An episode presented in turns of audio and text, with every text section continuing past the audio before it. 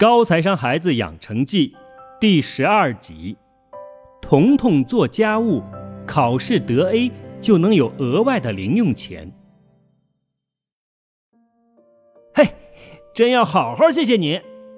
一天在校园里走着，突然有人在背后拍了我一下，转头一看，原来是嘉豪。嘉豪眉飞色舞，咧着嘴，边笑边说道：“嘿嘿，上次听了你妈的减树枝理论，回家跟我爸一说，他觉得很有道理，不仅给我增加了娱乐开支，还多给了一点钱让我存起来，以后还是要常跟你妈聊聊。”哈哈哈哈。说完，嘉豪又一阵风一样的走了。能够影响到其他人，这种感觉实在太棒了。回到教室，看到嘉豪正在跟阿东说话，手舞足蹈的，老远就听到他的说话声。你也不错嘛，终于有收入了，尽管跟我还不能比。阿东也是一脸喜气，我昨天就买了装备了，过关了。我可是连续打了一个星期都没过得了这关，没装备就是不行。唉，我叹了口气。所以说呀，妈妈说的对，零用钱光给可不行，还要监督和指导，不然像阿东和嘉豪这样，全贡献给游戏公司了。穷养和富养，因为两人说话很大声，慢慢围拢了一群人。琪琪满脸沮丧地说。我妈就完全没有动摇。她说，来回学校都是坐校车，出门就跟爸妈在一起，根本没有单独用钱的机会。关键是他们觉得我肯定会乱花，不想我养成大手大脚的习惯。嗯，我妈刚好相反，她说女孩子要富养，小时候啊吃好的、穿好的、用好的，长大以后就不会因为一点点小东西就给人骗走了。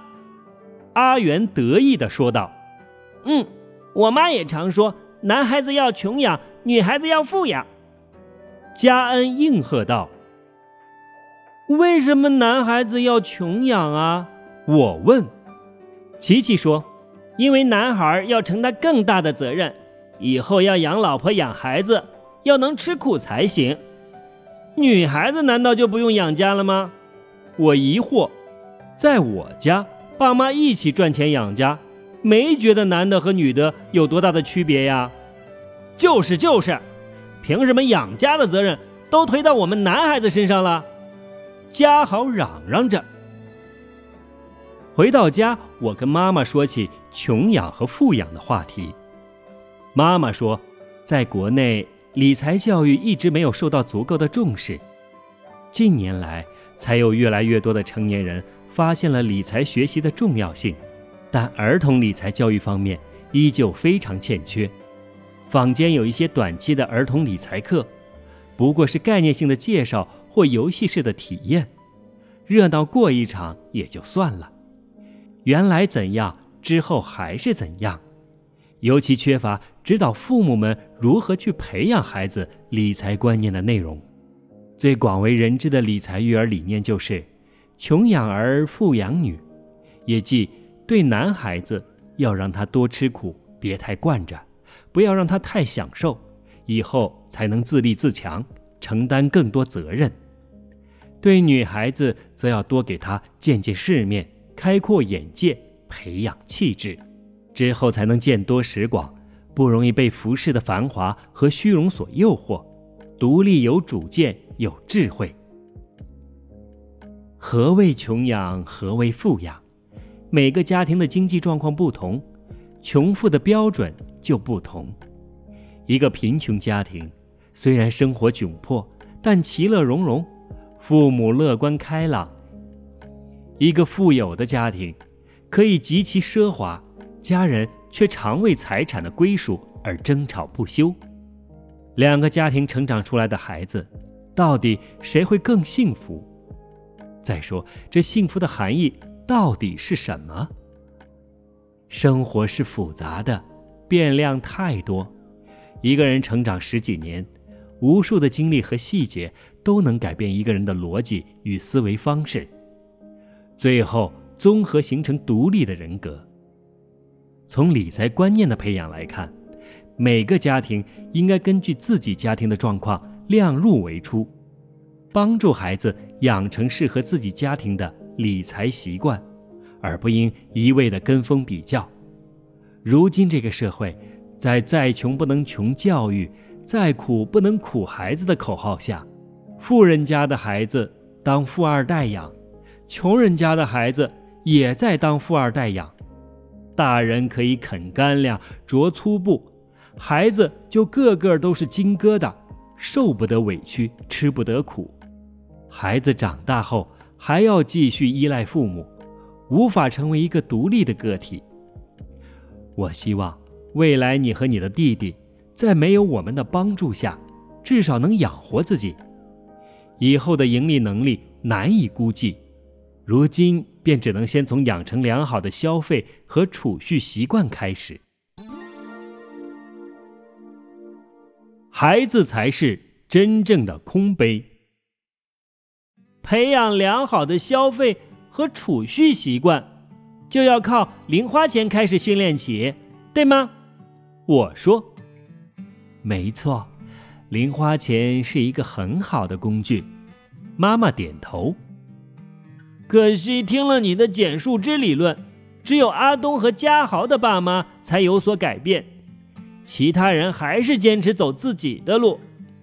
对于简树枝理论只影响到了两个家庭，我有些不太满意。成年人大多都有自己的认知和习惯，像这个杯子一样。里面已经有了水，有的是半杯，有的是大半杯，有的已经满了。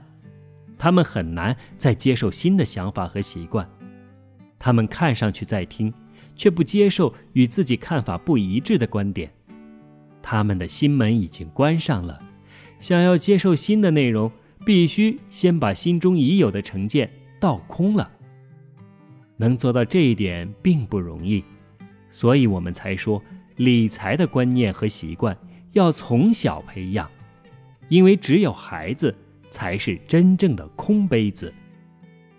在一张白纸上画画，比在一幅画上改要容易得多，效果也显著得多。嗯，空杯白纸，我念叨着。那个晚上，我做了一个梦，梦到妈妈在给我倒牛奶。一直倒，一直倒，奶汪汪的流了一地，滚烫滚烫的，把我扶了起来。这个时候，耳边有人说：“尿尿尿尿。”我翻了个身，正打算继续睡去，突然想起昨夜弟弟赖着跟我睡，我猛地坐起来，一摸床单，果然如此，他尿床了。我不仅。悲鸣一声，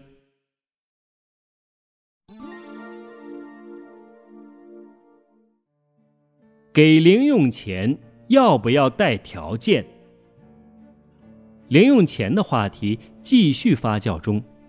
彤彤说，他不仅一早就有了零花钱，他妈还对他有一系列的奖惩措施：考试考得好，主动做家务就有额外零花奖励。考得不好，不做家务，自然也就会被扣除。我妈每次要我做什么，就会寄出零用钱法宝，一天到晚就听她喊：“要是你不马上把你的房间收好，下周的零花钱就没了。这次考试进全班前三，就奖你一百块。”彤彤得意的继续说：“哼，我也经常跟他讨价还价，给我一块钱。”我就把垃圾袋提到楼下，所以我现在已经有不小的一笔钱了。这就是妈妈说的，给零用钱时还要进行监察和指导吗？妈妈对此的回答却很是模棱两可。嗯，不用条件就给零花钱，有不用条件的优缺点；有条件才给零花钱，有有条件的优缺点。什么绕口令吗？我摆出一张问号脸。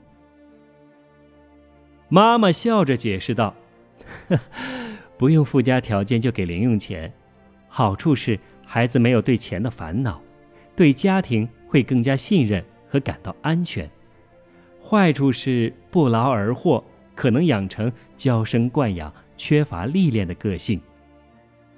满足条件才能给予零花钱的话，好处是可以灌输付出才有收获的理念。”引导孩子向自己希望的方向成长，跟企业的 KPI 绩效考核原理一致，可以训练孩子的劳动能力，培养独立自主的精神。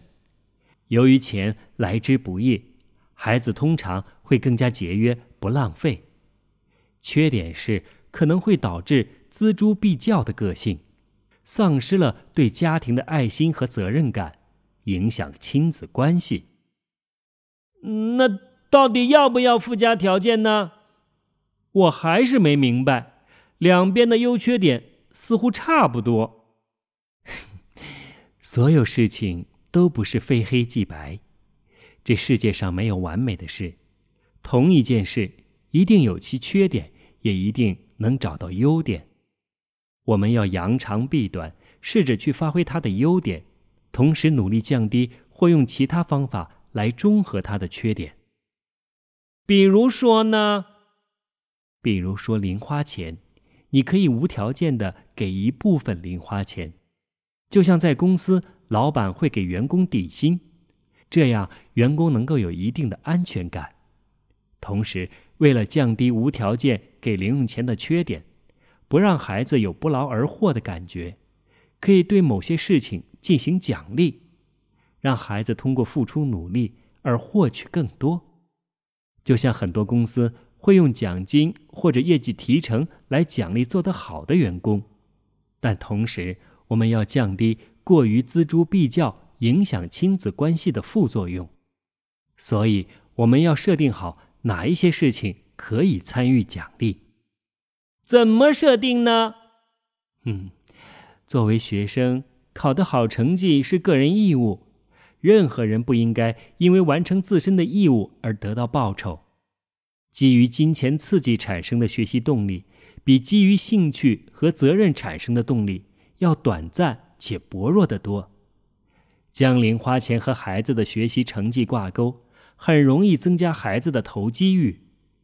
那些调皮捣蛋的孩子用作弊或者谎报成绩的方式来获得奖金的现象屡见不鲜。家务也分义务和杂物，只有后者才可以得到报酬。力所能及的家务是每个家庭成员应尽的责任，不应该用作奖励。但是，给衣柜换季、安装柜子、修理电脑等比较复杂且临时性的杂物，可以适当与奖励挂钩，鼓励孩子接受挑战，承担难度更高的工作。手头更宽裕。如果有不同年龄的孩子同时参加，年长的孩子可以因为承担复杂度更高的工作而接受更高的奖励。家长也不应该用罚钱的形式来惩罚孩子的错误行为，否则会让孩子误以为可以用钱来赎罪，长大以后便会以为钱可以解决所有的问题。